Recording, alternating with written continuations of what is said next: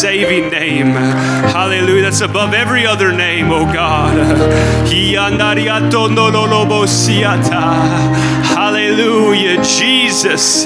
Jesus, we magnify you tonight. Hallelujah. Hallelujah.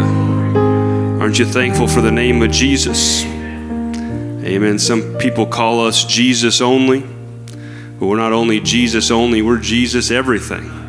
Amen. I'm thankful for the name of Jesus. God is so good. You can be seated tonight. Just had a wanted to touch base a little bit with a couple announcements. There's a ladies' tea that is scheduled, I believe, for the end of this month that is going to be canceled. Um, it was on the schedule, and then there's a there was a wedding uh, put on the schedule all of a sudden for uh, Eric and Kayla. So we're just going to cancel uh, that ladies' tea coming up. Hopefully, reschedule something for this fall. Um, also, wanted to mention Brother Fogarty next week again. We're excited to have him. We will be having church uh, Wednesday night. He's going to be flying in Tuesday, so we'll have church Wednesday night, Thursday night, and Friday night. And if you want to be blessed, please be here if at all possible. Um, Brother Fogarty is just a, a, great, great teacher. Um, just a great man of God and I'm just excited for for what the Lord uh, has for us during those um, services. So please be here, be here, be in prayer for it, and also um, morning prayer. Um, we are going to continue morning prayer. I did send out a one call. Um, I know we're having some issues with our one call system where um, there was quite a few that said that they didn't get it and it was uh, blanking out. We gotta. We're in the process of going to be doing something different with one call because we're maxed out with how many people we can have on it. Anyways, uh, we are going to continue morning prayer um, again from 5 to 8. Um, so please, if you are, I know there's been some people that have been very faithful to that, and uh, ask you just to remain faithful. If there's some people that started off being faithful and then it kind of petered off, I'd ask you to maybe maybe tomorrow you would just make another claim and uh, uh, to be faithful at, at morning prayer. Um, Gabe, Brother Gabe's been kind of opening up and and I've been coming in later and closing it down. So um, I appreciate everybody who's been doing that. I had I had several people at district conference come up to me. Um, actually, they were both both of them were were ministers. One was a pastor, and he, to, he they said we we can we notice in your church that there is a more of a freedom. And uh, they said, don't quit morning prayer because our, our, we were going to just go through March originally. So, again, I believe in prayer. Amen. We believe in prayer.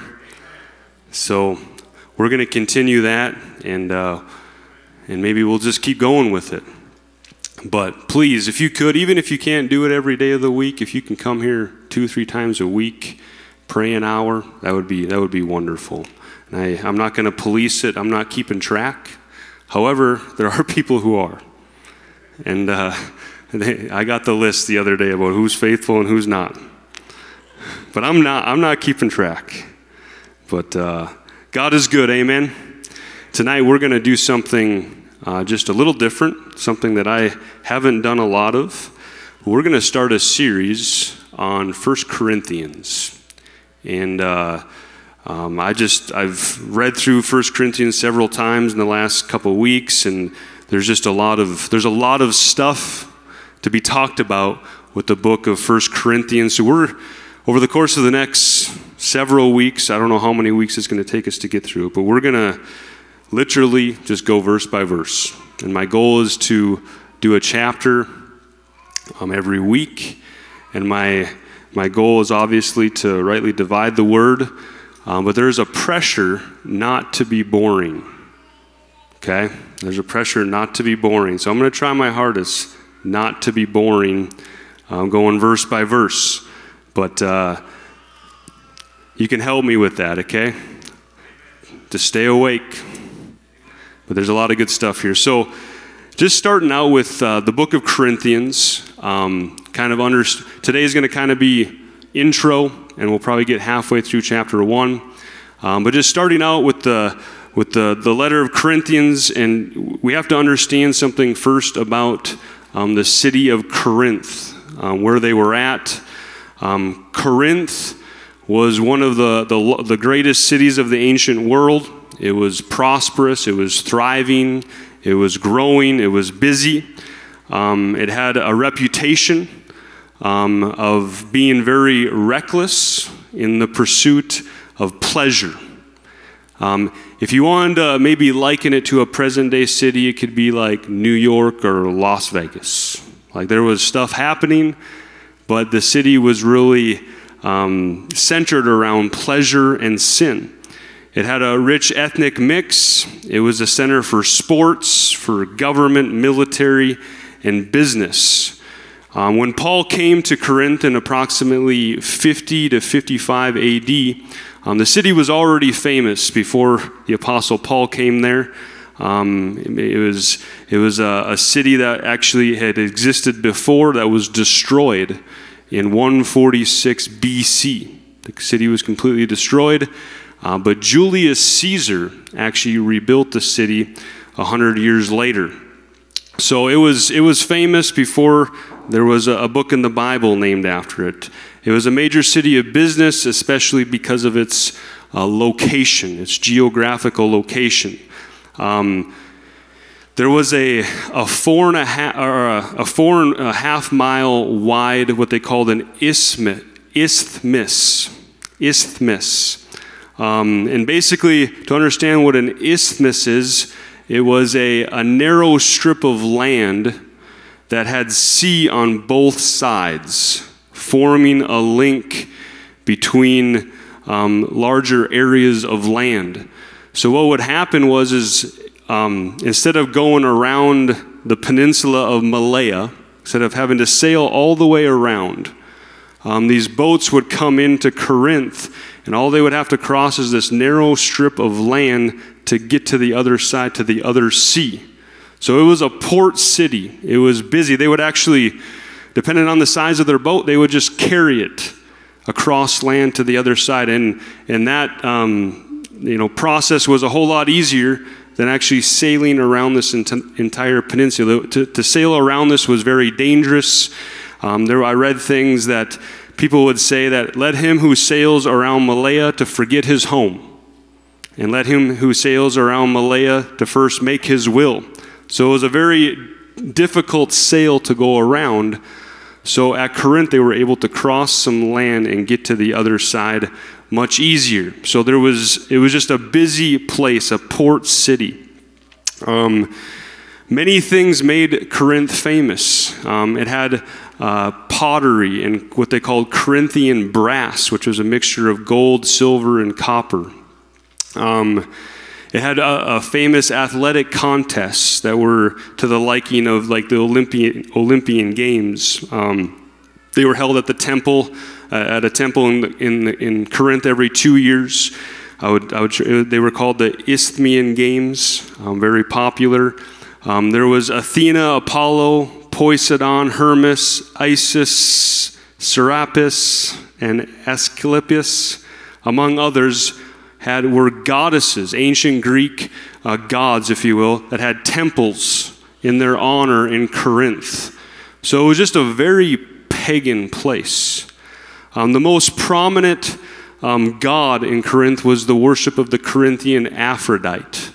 Um, I looked into this just a little bit, but this god had more than 1,000 female prostitutes um, in, in her service. Aphrodite was a, was a goddess. And uh, so it was just a, um, they literally had a temple um, to the goddess of sex. So it was just a, a very pagan, um, adulterous um, culture in Corinth. They loved pleasure, they loved drunkenness, they loved sexual immorality. The term used um, in the Roman Empire um, said to live like a Corinthian. And they actually even they had a term that says Corinthianized, which was sort of kind of like being sodomized. It was just a, an, a, a wicked place. So understanding that kind of under, helps us understand what the Apostle Paul um, was dealing with when he wrote this letter to the church in Corinth. And we understand, we know that Paul um, founded the church in Corinth um, between 50 and 55 AD. And we're going to go, actually, we're going to open up the book of Acts before we go to Corinthians. We're going to read Acts chapter 18, starting in verse 1.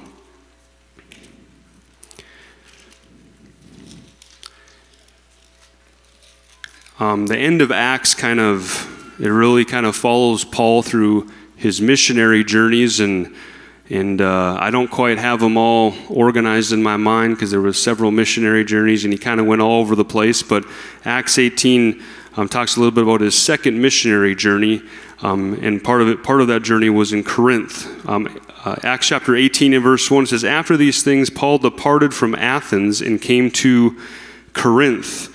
And he found a certain Jew named Aquila, born in Pontus, lately came from Italy with his wife Priscilla because that Claudius had commanded all Jews to depart from Rome and came unto them.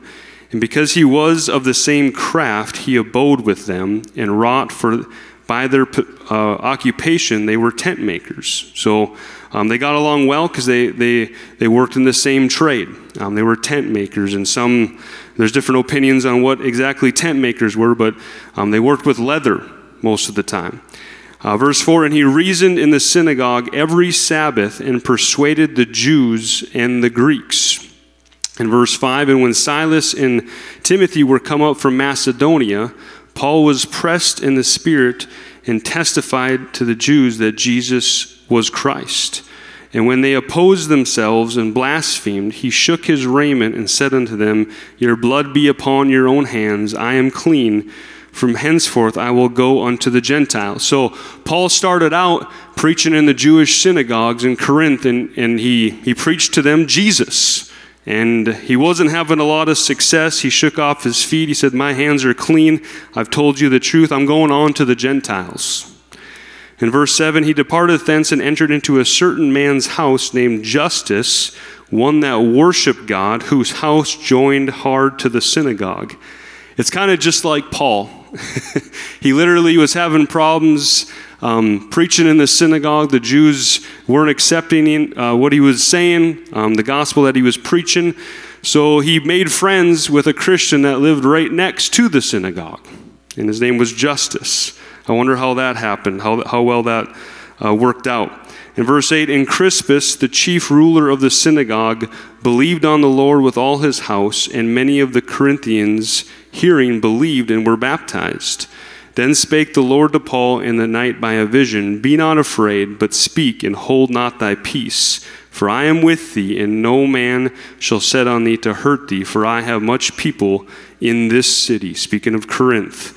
Verse 11 And he continued there a year and six months, teaching the word of God among them. And when Gal- Gallio was the deputy of Achaia, the Jews made insurrection with one, one accord against Paul and brought him to the judgment seat, saying, This fellow persuadeth men to worship God contrary to the law. And when Paul was now about to open his mouth, Gallio said unto the Jews, If it were a matter of wrong or wicked lewdness, O ye Jews, reason would that I should bear with you. But if it be a question of words and names and of your law, look ye to it, for I will be no judge of such matters. And he drave them from the judgment seat, and all the Greeks took Sosthenes, the chief ruler of the synagogue, and beat him before the judgment seat. And Gallio cared for none of those things. So we have a little bit written here about Paul fi- uh, basically starting the church in Corinth. Um, he started out preaching to the Jews. Um, it seemed like he had good success with the Gentiles. Um, they were they they uh, it was a fight. Let's just put it that way to start this church in Corinth. Um, but God was with them. God led them. If you actually continue to read through Acts 18, talks a little bit about Priscilla and Aquila and how they had basically helped Apollos come to a better understanding of the truth because he had not received the Holy Ghost yet. He was just baptized of John. And it's kind of interesting because today I was trying to find like who who was the actual pastor in Corinth when Paul left. And brother Google wasn't helping me out help me out much. and even commentaries weren't helping me out much. But I just began to read, and it's interesting because you had Priscilla and Aquila who um, actually came to Corinth with Paul. Um, they helped Paul out, but they helped a man by the name of Apollos out. Um, and if you read at the very end, Acts 18, actually just go to Acts 19 1. It says, And it came to pass that while Apollos was at Corinth, Paul, having passed through the upper coast, came to Ephesus. So when Paul was away from Corinth and Ephesus, it alludes that Apollos was at Corinth. And just with some of the other things written in 1 Corinthians, it seems that Apollos was one of the elders at least at the church in Corinth. So Acts 18 kind of gives us a little um, overview of Paul starting um, the work in Corinth. And it did not come without a fight, uh, but God was with him. Um, he was there for about a year and a half initially. Uh, 1 Corinthians 5 and verse 9 um, alludes to the fact that he had written them other letters. It says, I wrote unto you in an epistle, not to company with fornicators. Okay, so it seems that Paul wrote um, the Corinthian church other letters that um, were not, they're not part of Scripture. He probably wrote them many letters, but they were not canonized. They weren't part of Scripture. Um, so we know, we, just because of Paul's close closeness to this church and this letter, we, we get to know a lot about the church in Corinth. So, what was the reason for the letter? In 1 Corinthians 1 and 11, it says, For it hath been declared unto me of you, my brethren, by them which are of the house of Chloe, that there are contentions among you. Okay, so there was some indication that there was some issues going on in the church in Corinth. The church was having some problems. And, uh, and it says, It was declared unto me of you. That simply means that somebody told me. Somebody told me that you guys have problems in the house of Chloe. Um, I, was, I was thinking a little bit about this, and uh, as a pastor, right? You know, God does, you know, you have discernment sometimes, you, you say things prophetically, but a lot of times the issues that I know about are just through natural observation. That's just the truth. And sometimes people come and tell me things. That's how Paul found out. Um, those which are of the house of Chloe told Paul there's some issues going on. Um, you'd be surprised what I know, guys, just because of what people tell me. So that's okay. You know, sometimes we, and I, I'm all about the Holy Ghost leading and guiding, you know that. But even like the story of Ananias and Sapphira, like it doesn't actually say in Scripture that how Peter knew. And we, you know, we think that, you know, God told Peter, and that's very possible. I'm not doubting that, but Peter could have found out at morning coffee that Ananias and Sapphira made a little more money on that land deal than they actually gave to the church. Like, that's possible. Anyways, I don't want to be carnal, but I just, I sometimes think that way. But Paul had heard about the problems going on in Corinth, and that was the whole reason for the letter. We read in 1 Corinthians 7 and 1, it says, Now concerning the things whereof you wrote unto me, it is good for a man not to touch a woman. So in 1 Corinthians 7 1, it alludes to the idea that somebody had wrote to Paul asking him questions. And possibly they're like, hey, we, we need some instruction, we need some guidance. We're a young church, an immature church, and they needed the instruction of their elder.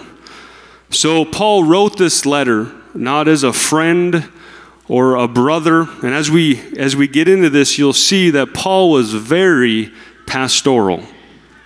He was very he was very uh, father-like in this letter, very authoritative, because um, they had problems that needed to be taken care of. They had morality problems. There was a division in the church. There was church government problems, spiritual gift problems, church service problems, authority problems.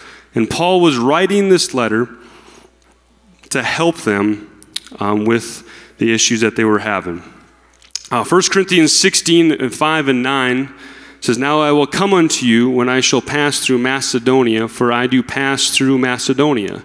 And it may be that I will abide, yea, and winter with you, that ye may bring me on my journey whithersoever I go. For I will not see you now by the way, but I trust to tarry a while with you, if the Lord permit. But I will tarry at Ephesus until Pentecost. So, this letter that Paul wrote, um, he was most likely in Ephesus when he wrote this letter, and he was just addressing the problems that the church in Corinth was having. All right, so that just kind of gives you just a, a quick overview.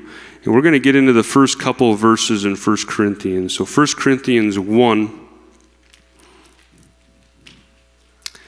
It says, Paul, called to be an apostle of Jesus Christ through the will of God and, and Sosthenes, our brother. Um, we have here where Paul, he fearlessly um, declared his apostleship. Um, his apostleship uh, didn't come through a popular election or the casting of lots or appointment by the other apostles. He wasn't one of the twelve, but his apostleship um, was through the will of God. It wasn't through the will of man. And Paul was sure of his calling. And just to understand what an apostle is, it is a, a special ambassador, it's a delegate, a messenger, uh, one sent forth with orders from headquarters. Okay? And that's what, that's what Paul was. He was an apostle sent by God with a message. And he was the ambassador to the Gentiles, sent by God. And uh, do I, you know, I was thinking about this today, like, you know, there are, there are a lot of people who don't think there are apostles today. And uh, I believe that there are still apostles today. Um, according to Ephesians 4, when it talks about um, how God has given the church gifts, He's literally given the church apostles, prophets, um, evangelists, pastors, and teachers. Some call this the fivefold ministry, some the fourfold ministry.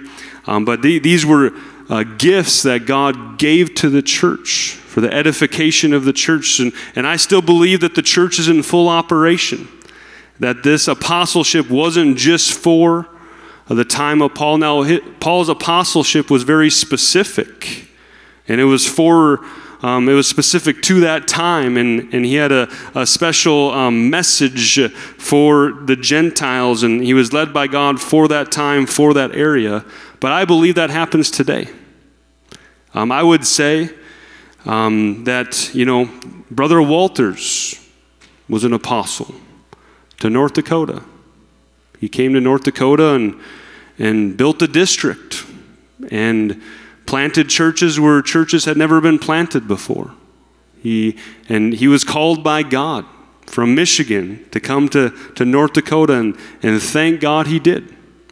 You know, we look at uh, other men of God, like I was thinking about Brother uh, Benny DeMerchant.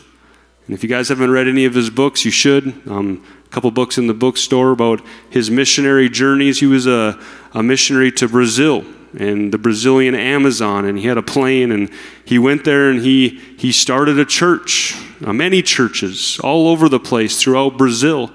And he, I believe he was an apostle to that area, um, sent by God to, to declare the gospel to those people. Amen. So Paul was, he was not afraid of his apostleship, he was confident in God. Uh, verse number two says, Unto the church of God which is at Corinth, to them that are sanctified in Christ Jesus, called to be saints, with all that, it, with all that in every place call upon the name of Jesus Christ our Lord, both theirs and ours. So there was a church, it was, um, it was unto the church of God, which is at Corinth. We understand that the church is just, it's a, an assembly of God's people in a specific location. It was the church of God at Corinth. And there's a biblical pattern for God's church throughout the world. And really, it is, it's just a bunch of local churches. I believe every, every town should have a church. Where there's people, there should be a church. And we see this biblical pattern um, in Scripture. And, and despite the, um, the wickedness of Corinth, there was something good there, and it was a church. There was something good in a terrible city. There was a light in a dark place. And as we get into this, we understand the tension uh, between the church and the city and the culture. And it really does help us better understand the purpose of the letter. Uh, one man said, really, you can sum up um, the, the, the idea of, of 1 Corinthians with this question Was the church influencing the city, or was the city influencing the church? Um, the church ought to be separate, and the church does not need to embrace the, the spirit of the age, if you will the church should counter the spirit of the age. Amen? That's why we take a, a stand on holiness. Okay, that's why we take a, a, a, that's why we're okay being a little different. That's why we're okay looking different, talking different, acting different. Because we, we don't want to take on the spirit of the age. We, the church ought to be counter cultural. We, we, we, take a stand on, holy, on, on holiness. We take a, a stand that we, we want nothing to do with Hollywood. We take a stand on gender distinction. Amen. That a man is a man, a woman is a woman. Like we believe in that. But we, we, we cannot get caught up in the idea that we need to be or act like to the world to win the world. That doesn't work. And this idea of how close we can stay to the world and still be sanctified is really exactly what Paul was teaching against and correcting in the Corinthian church. You know, I think Brother Walter's always had that analogy where we know that the world's getting worse and worse. Like it's going downhill, it's not getting better. And if we only keep, if we keep the same distance from the world, right? Have the world down here, we're up here, and we should be, there should be a distance between us and the world. But if we just keep that same distance as the world goes down, we're also going down with it. And that's not the plan of God. We ought to, we ought to be walking closer to Him. And uh, I believe that. I don't want to just be so far away from the world, but I just want to keep drawing closer to God. And we read, you know, verses in, in, Corinthians like this 1 Corinthians 6 9 says, Know ye not that the unrighteous shall not inherit the kingdom of God? Be not deceived, neither fornicators, nor idolaters, nor adulterers, nor effeminate, nor abusers of themselves with mankind. These are the things that Paul was addressing nor thieves, nor covetous, nor drunkards, nor revilers, nor extortioners shall inherit the kingdom of God. He says, And such were some of you. This is what God pulled you out of. But ye are washed, ye are sanctified, ye are justified in the name of the Lord Jesus and by the Spirit of our God. God has called us out of this world's culture, and He's called us into kingdom culture, if you will. Why would we want to continue in that? That's what Paul, that's, that's the point of this letter. Why would you want to continue in what God has pulled you out of? He says, and such were some of you. We understand in 2 Corinthians 6:14 says, Be not unequally yoked together with unbelievers, for what fellowship hath righteousness with unrighteousness, and what communion hath light with darkness? Paul's words to the Corinthian church were very countercultural. That he was like, there's a church in this wicked city, and it's not just to be another group that gathers like the rest, but the church ought to be different. It ought to be a light. It ought to be holy and separated from the world and unto God. Amen? So there was a church in Corinth.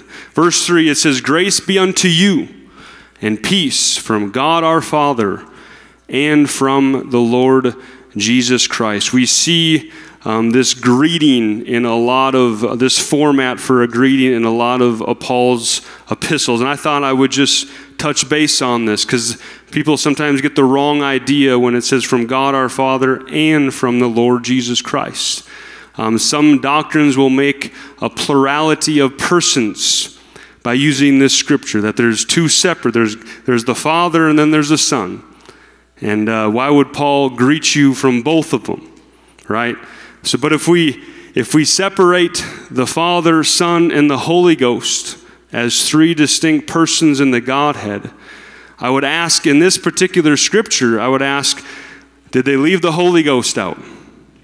Because it just says God our Father and the Lord Jesus Christ. I'm like, well, where's the Holy Ghost? Because if there's if there's three persons and they're co-equal, Paul just left them out. So it doesn't make a lot of sense. Um, there are other scriptures that use now God Himself and our Father and our Lord Jesus Christ. So understand that if, if the word and um, separates different persons, um, we, we have at least four different persons because we have God, the Father, the Lord Jesus Christ, and the Holy Ghost. But we know that's not what Paul was doing, that's not what he was referring to. So if these greetings don't mean a plurality in persons within the Godhead, what, how, do, how do we explain that? What does it mean? And really, what it means is that Paul was emphasizing two roles of the same God. Okay, he was, it was, and he was emphasizing the importance of accepting God in these two roles. So not only is God our creator and our father, but he also manifested himself in flesh through Jesus Christ to become our Savior. Amen. Jesus Christ literally means Jehovah Savior. So the Jehovah, the God of the Old Testament, manifested himself in flesh and became our Savior today. So we must acknowledge that Jesus came in the flesh and that he is both Lord and Christ. Okay, he's king and priest. He's the Son of Man and he's the Son of God. Okay, he sent his Son as a sacrifice, but he also was the sacrifice. So the only distinction, if you will, if I, if I can use that word in God, is his dual nature. Okay? That he was God and man. Okay? So that's what Paul was doing here. He was emphasizing that the God of the Old Testament was Jesus Christ. So he was emphasizing both those roles in his greeting to the church. And we can see that in just about every single one of his letters. All right, verse number four it says, I thank my God always on your behalf for the grace of God which is given you by Jesus Christ. Uh, Paul was going to, he was getting ready to spend a lot of time correcting and rebuking the Corinthians, but he was still able to be thankful. He was still able to call them saints of God, that you are sanctified. Um, sometimes, you know, we have to we have to understand that people have problems we have problems but there's still some things to celebrate. Okay so we can't let um, our problems our weaknesses completely define us. And i don't think paul did here. He was writing to the church. He called them saints. He said you're sanctified even though they were having some problems. Now paul was, was writing them to correct these problems because these problems if they continued in them, it was going to lead them down a way wrong road. Okay? Well, they would no longer be saints, they would no longer be sanctified. But he, he was still thankful for this church. Verse 5 it says that in everything ye are um, enriched by him in all utterance and in all knowledge, even as the testimony of Christ was confirmed in you, so that ye come behind in no gift, waiting for the coming of our Lord Jesus Christ. Understand that the people in Corinth were smart. Okay, they, they, uh, they would be like the ones that listen to podcasts all the time. Okay, they, they, were re- they were read up, they were smart people, it was a thriving community. And I want to read something what uh, Charles Spurgeon said. He says, The Corinthian Christians were indeed gifted, yet carnal. He says, Should it not show us that gifts are nothing unless they are laid on the altar of God? That it is nothing to have the gift of oratory, that it is nothing to have the power of eloquence, that it is nothing to have learning, that it is nothing to have influence unless they are all dedicated to God and consecrated to his service. And that's that was the Corinthians. They were gifted.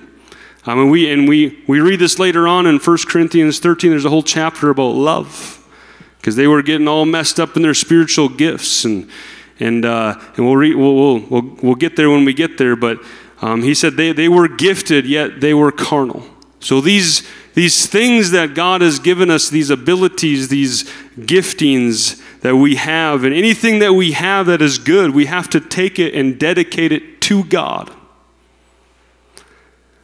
It's, it's always a tragedy when somebody has a gifting, and it could be anything, and they don't let God use them in their gifting.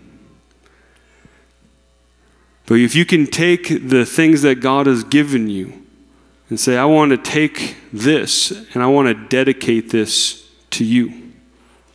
Amen. Verse 8 says, Who shall also confirm you unto the end, that ye may be blameless in the day of our Lord Jesus Christ? The, the Corinthians had their strengths, they had their weaknesses, but God wanted to help them. Um, he wanted them to be confirmed, them to be confirmed unto the end.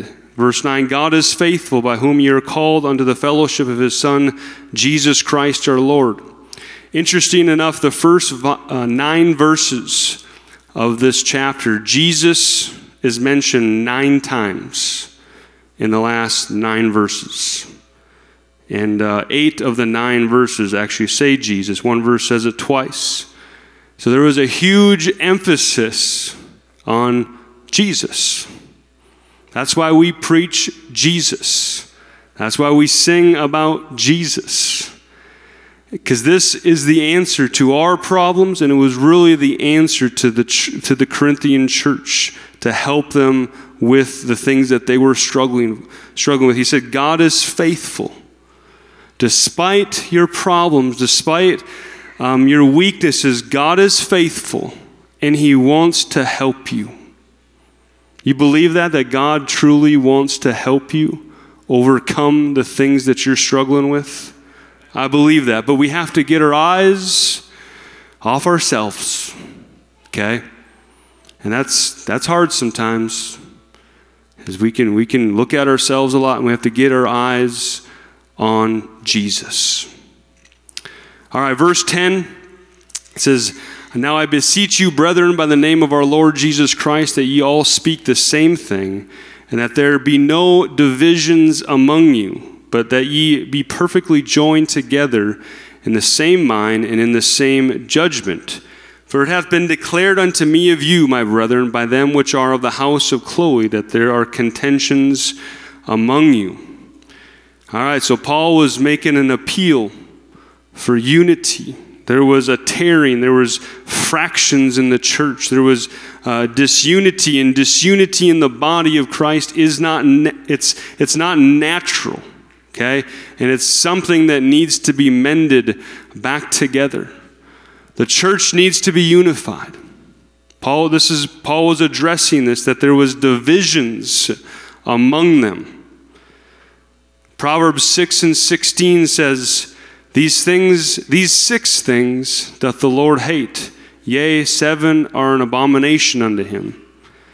And there's several proverbs that kind of start out like the six things that the Lord hath, yea, seven are an abomination unto them. And basically, what the writer of Proverbs is saying, I'm going to list six things, and the seventh is the result of the list of six. And here's what he says He says, A proud look, a lying tongue, hands that shed innocent blood, and heart that deviseth wicked imaginations, feet that be swift in running to mischief, a false witness that speaketh lies. There's six things. The seventh, and he that soweth discord among the brethren. So those six things are how you sow discord among the brethren. Okay? And God hates it.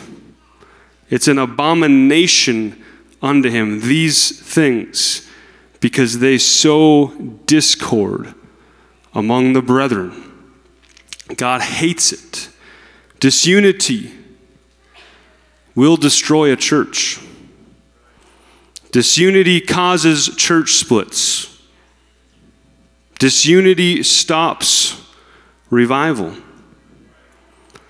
A church that is not unified will not grow how God wants it to grow.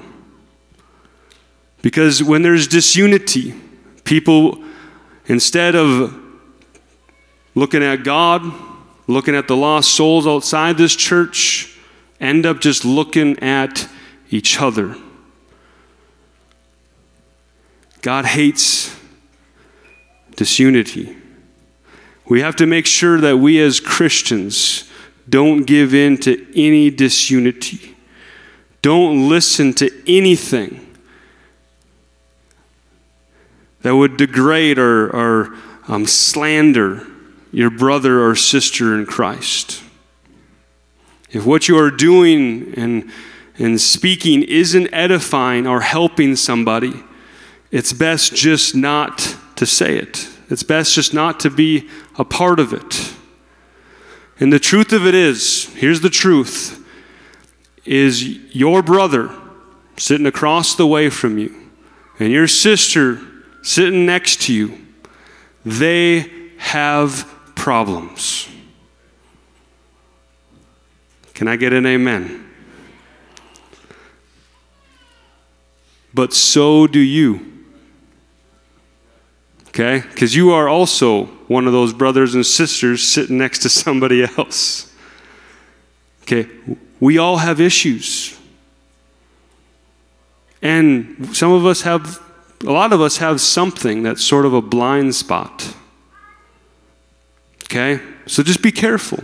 Be gracious. Because you also have something in your life that may not be completely right. We are part of the same body. It's the body of Christ. Don't gossip. Don't slander. Don't defame your brother and sister in Christ.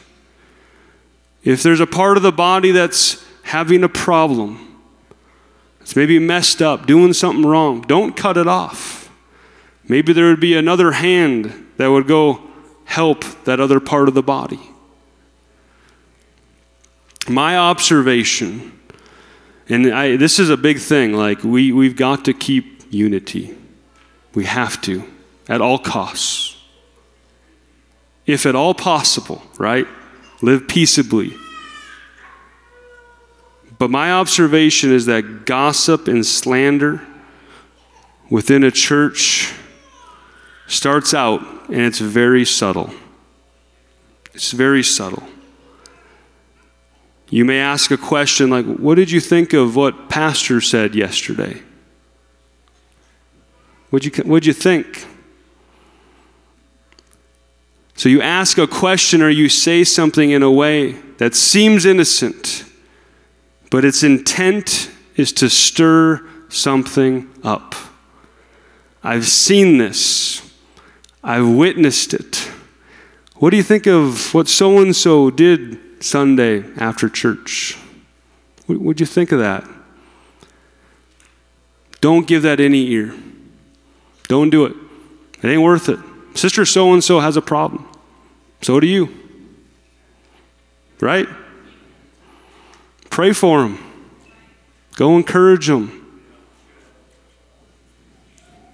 But to talk about it with somebody else does not accomplish anything.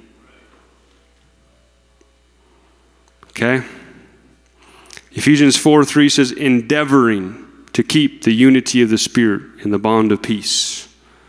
Colossians 3:13, these are both letters of Paul, forbearing one another. Forget sometimes we just got to put up with each other.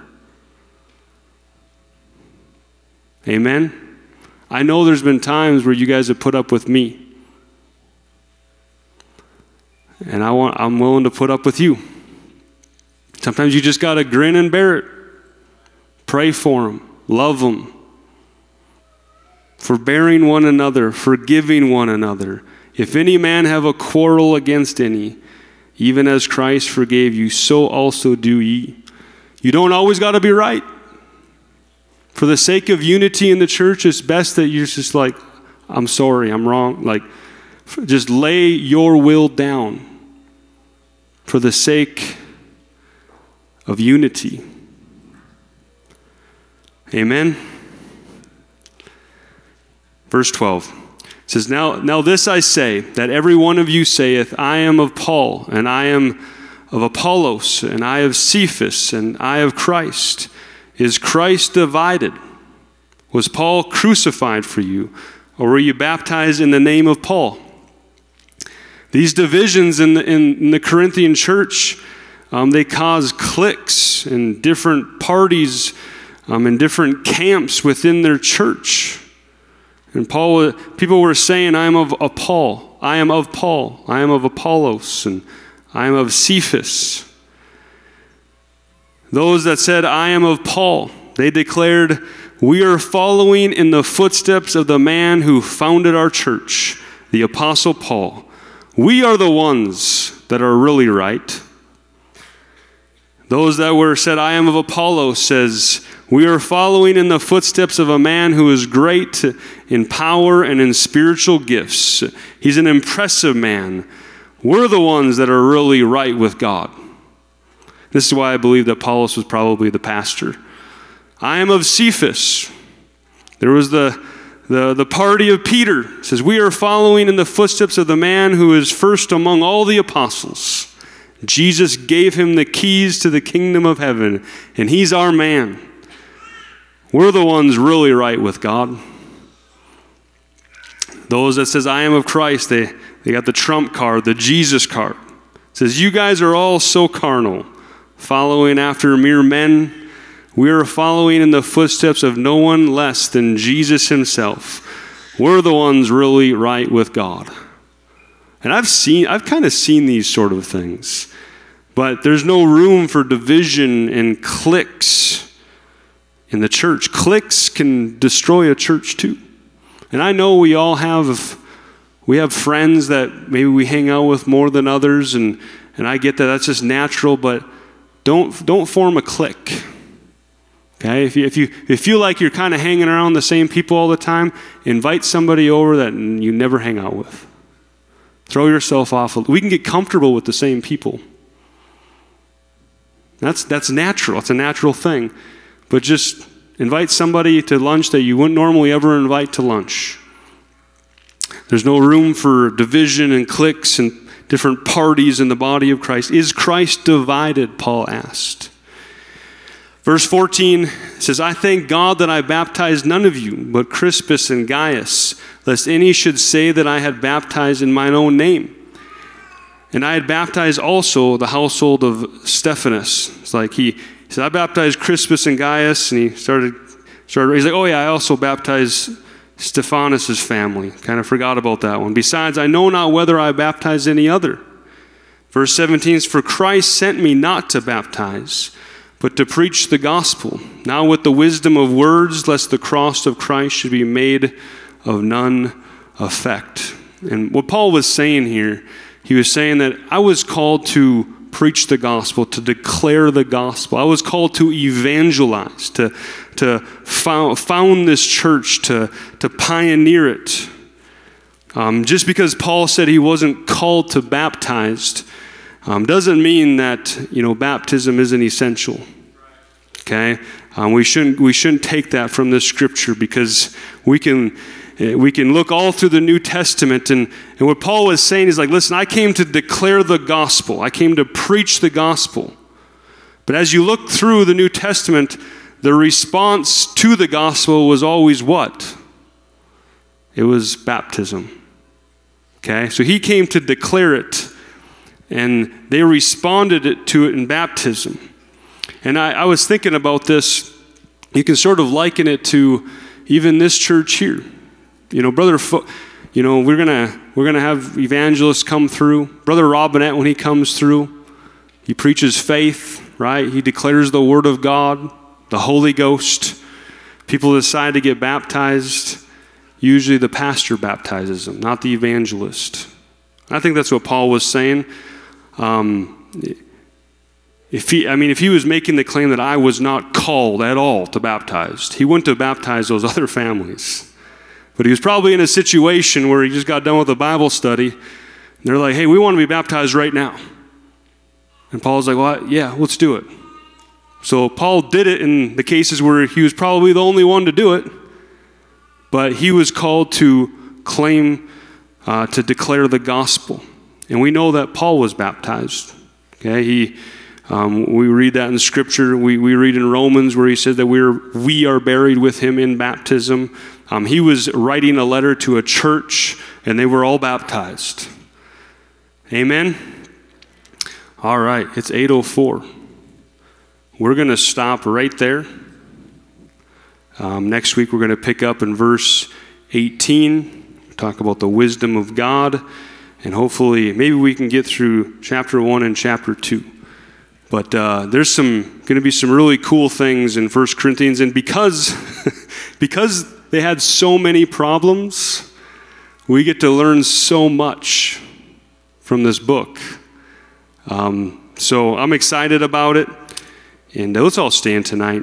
This is we probably won't have any altar calls um, during this for the most part because it's, well, I shouldn't say that. God could, God could move and we may need one, but this is going to be just some expository teaching verse by verse. I, I ask you to take notes, um, really just uh, dig into this so we can really fully understand what uh, Paul was saying to this church. Let's pray. Jesus, we love you. God, we thank you, Lord, for your goodness and your mercy tonight. God, we thank you for your word. God, that it would give us instruction. God, that it would correct us. God, I believe it's alive and well today. God, that it's working right now. God, I pray that there was hearts today, God, that received, God, what was spoken. God, in the name of Jesus, God, that you would bless this church. God, that you would touch every man and every woman and every child in this place, every family today. God, that we could draw closer to you. God, that we would be more like you. God, that we would put off the filth of the flesh and the things of this world world, God, that we would separate ourselves to you. God, I want to be holy, God, as you are holy. God, I want to be more like you today. God, in the name of Jesus, thank you, God, for what you're doing right now tonight. God, I thank you for what you've already done and what you're going to do. God, we pray tonight for all those that are sick. God, that your healing virtue, God, would flow through their bodies, God. God, that you would give strength to the weak. God, that your power would flow. In the name of Jesus. Uh, God, we pray right now, God, for this coming service Sunday. God, that you would touch our Easter service. Uh, God, I pray that somebody would get the Holy Ghost. Uh, God, that somebody would come to repentance. Uh, God, I pray that this week, God, that your church, uh, God, would go forth, God, and invite people, uh, God, to church to Sunday. God, that you would move in a mighty way. God, we thank you in advance tonight. God, we praise you tonight. In Jesus' name. In Jesus' name. One service this coming Sunday at 11 o'clock. Please invite somebody. Bring somebody to, to church with you this coming Sunday. You're dismissed in Jesus' name.